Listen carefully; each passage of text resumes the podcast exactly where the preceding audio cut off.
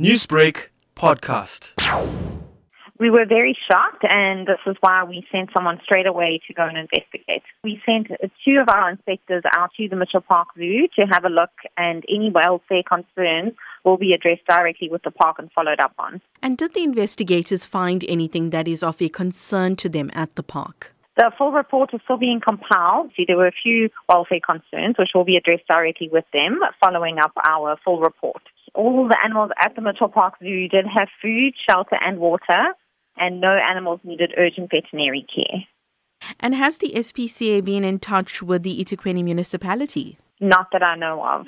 Tanya, how important is it for citizens to be responsible in reporting animal negligence that they notice to the SPCA?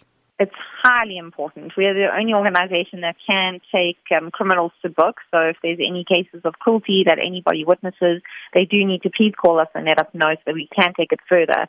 We are the protectors of the Animal Protection Act, so we do take the, the perpetrators to court and, and try and get justice for all animals. So if somebody does see anything of concern, please, they must contact us. And we can be contacted on 031 579 6501.